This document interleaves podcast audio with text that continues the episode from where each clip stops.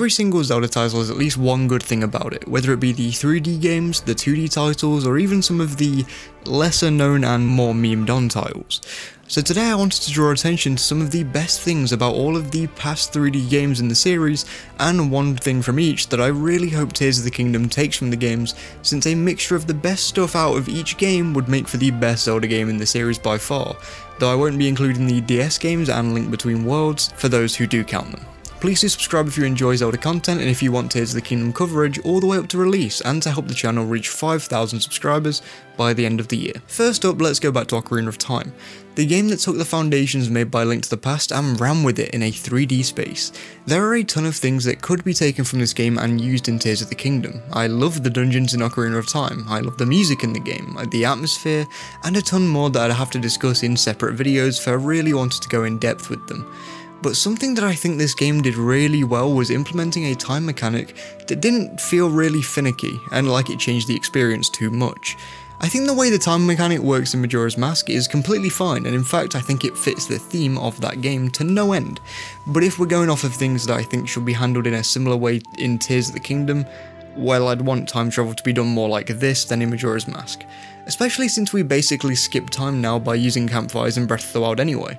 While it hasn't been confirmed that time travel will be used in the next game in any capacity, and some people are really against the idea of it being used for story purposes at all, I still think it's worth mentioning.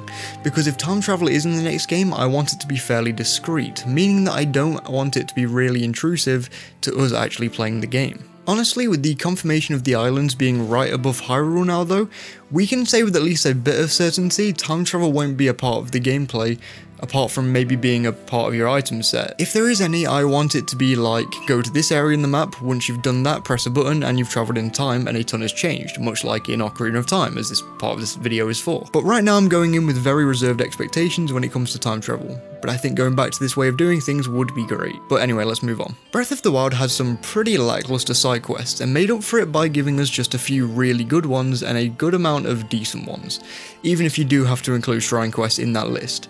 Tarrey Town, the Mirror Quest, the Hylian Homeowner Quest, and more, but I don't think there's a single Zelda game that can come close when it comes to side quests than Majora's Mask.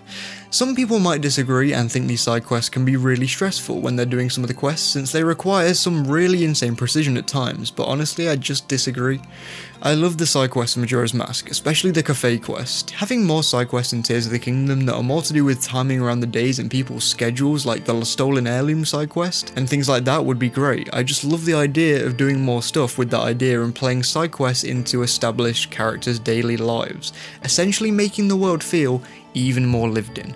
Sure, in Breath of the Wild you can see travellers wandering around and being attacked by monsters, and that does make the world feel very lived in, but Kakariko is probably the most lively place in the map in my opinion down to how each of the inhabitants feel like they truly have their own part to play in their community, whether it be down to their chicken coop, their shops, their houses, or their odd fascination of fireflies. Each character has a story, and I'd love for the whole world to get that treatment in Tears of the Kingdom, much like Majora's Mask did in the vein of Ocarina of Time. Wind Waker has a lot going for it. While it's not my favourite game in the series personally, I think that open world wise, it was the top dog before Breath of the Wild came along. Some people would claim it felt empty, but when compared to Twilight Princess's Hyrule Field or the Sky and Skyward Sword, I'd argue it feels very alive, brimming with something to do as long as you have the means of going differing ways to get to the same locations, especially early in the game since you can't just like warp everywhere.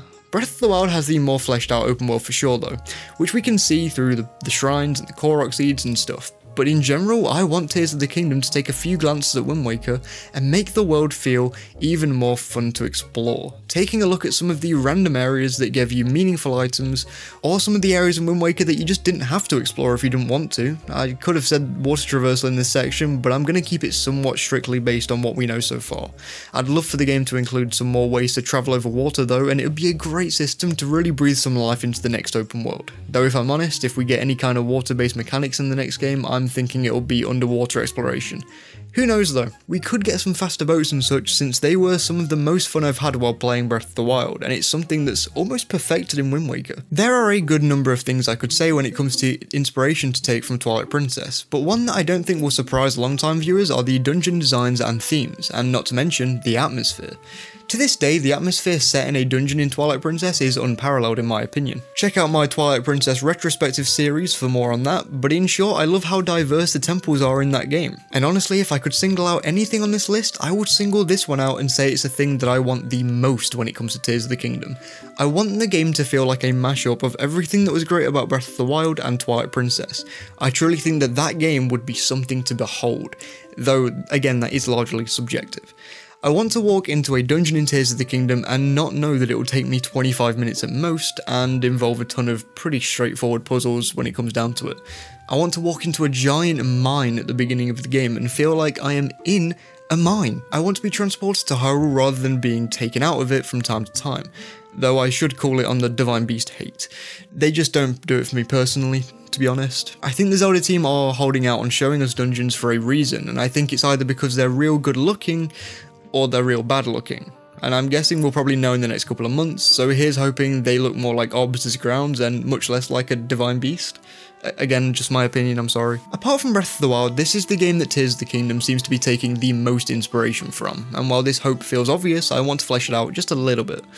The sky in Skyward Sword for a lot of people is pretty underwhelming. A lot of little islands, but they do very little to really give us much, apart from the Goddess Cube chests and other little bits shoved in by developers.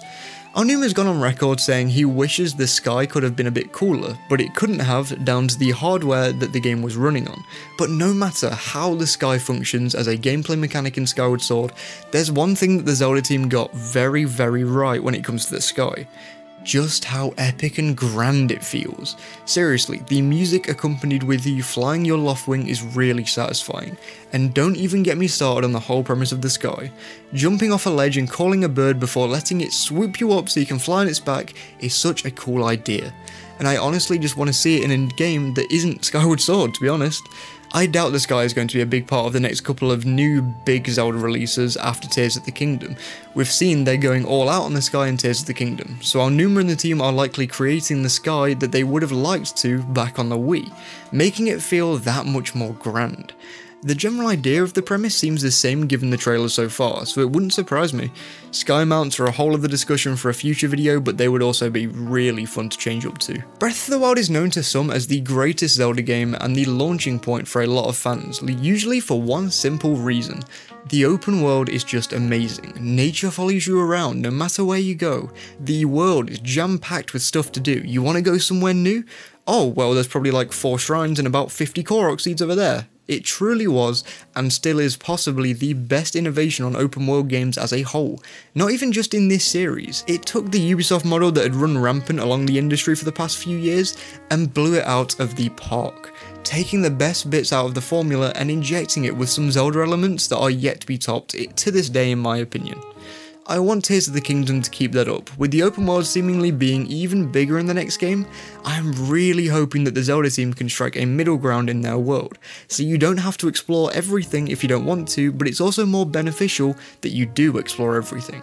If not for exploration, then for your own sense of self worth, which is what made the last game so fun. I want to feel like I'm exploring a new world, or even if it's Hyrule with new bits, I want to know that we're largely playing a new game.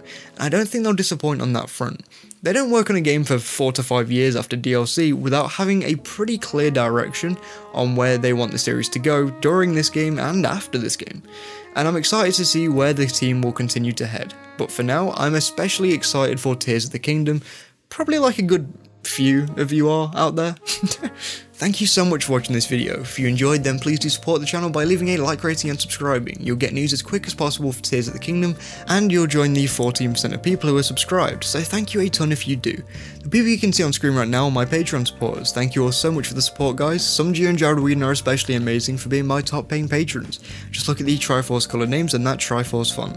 Thank you so much for the support, it means the world to me. If you'd like to join them then you can do for as little as £1 or $1.50 a month. The link to my Patreon and other social platforms platforms is in the description. Plus, I made a membership in which you can become heroes on the channel. Just press that join button if you want to join. Thank you to you lovely people who are already up here in front of your eyes. Thank you so much for watching this video. I hope you enjoyed and I'll see you on Sunday. Or maybe even before, though I do keep saying that it doesn't happen. Anyway, please do stay safe.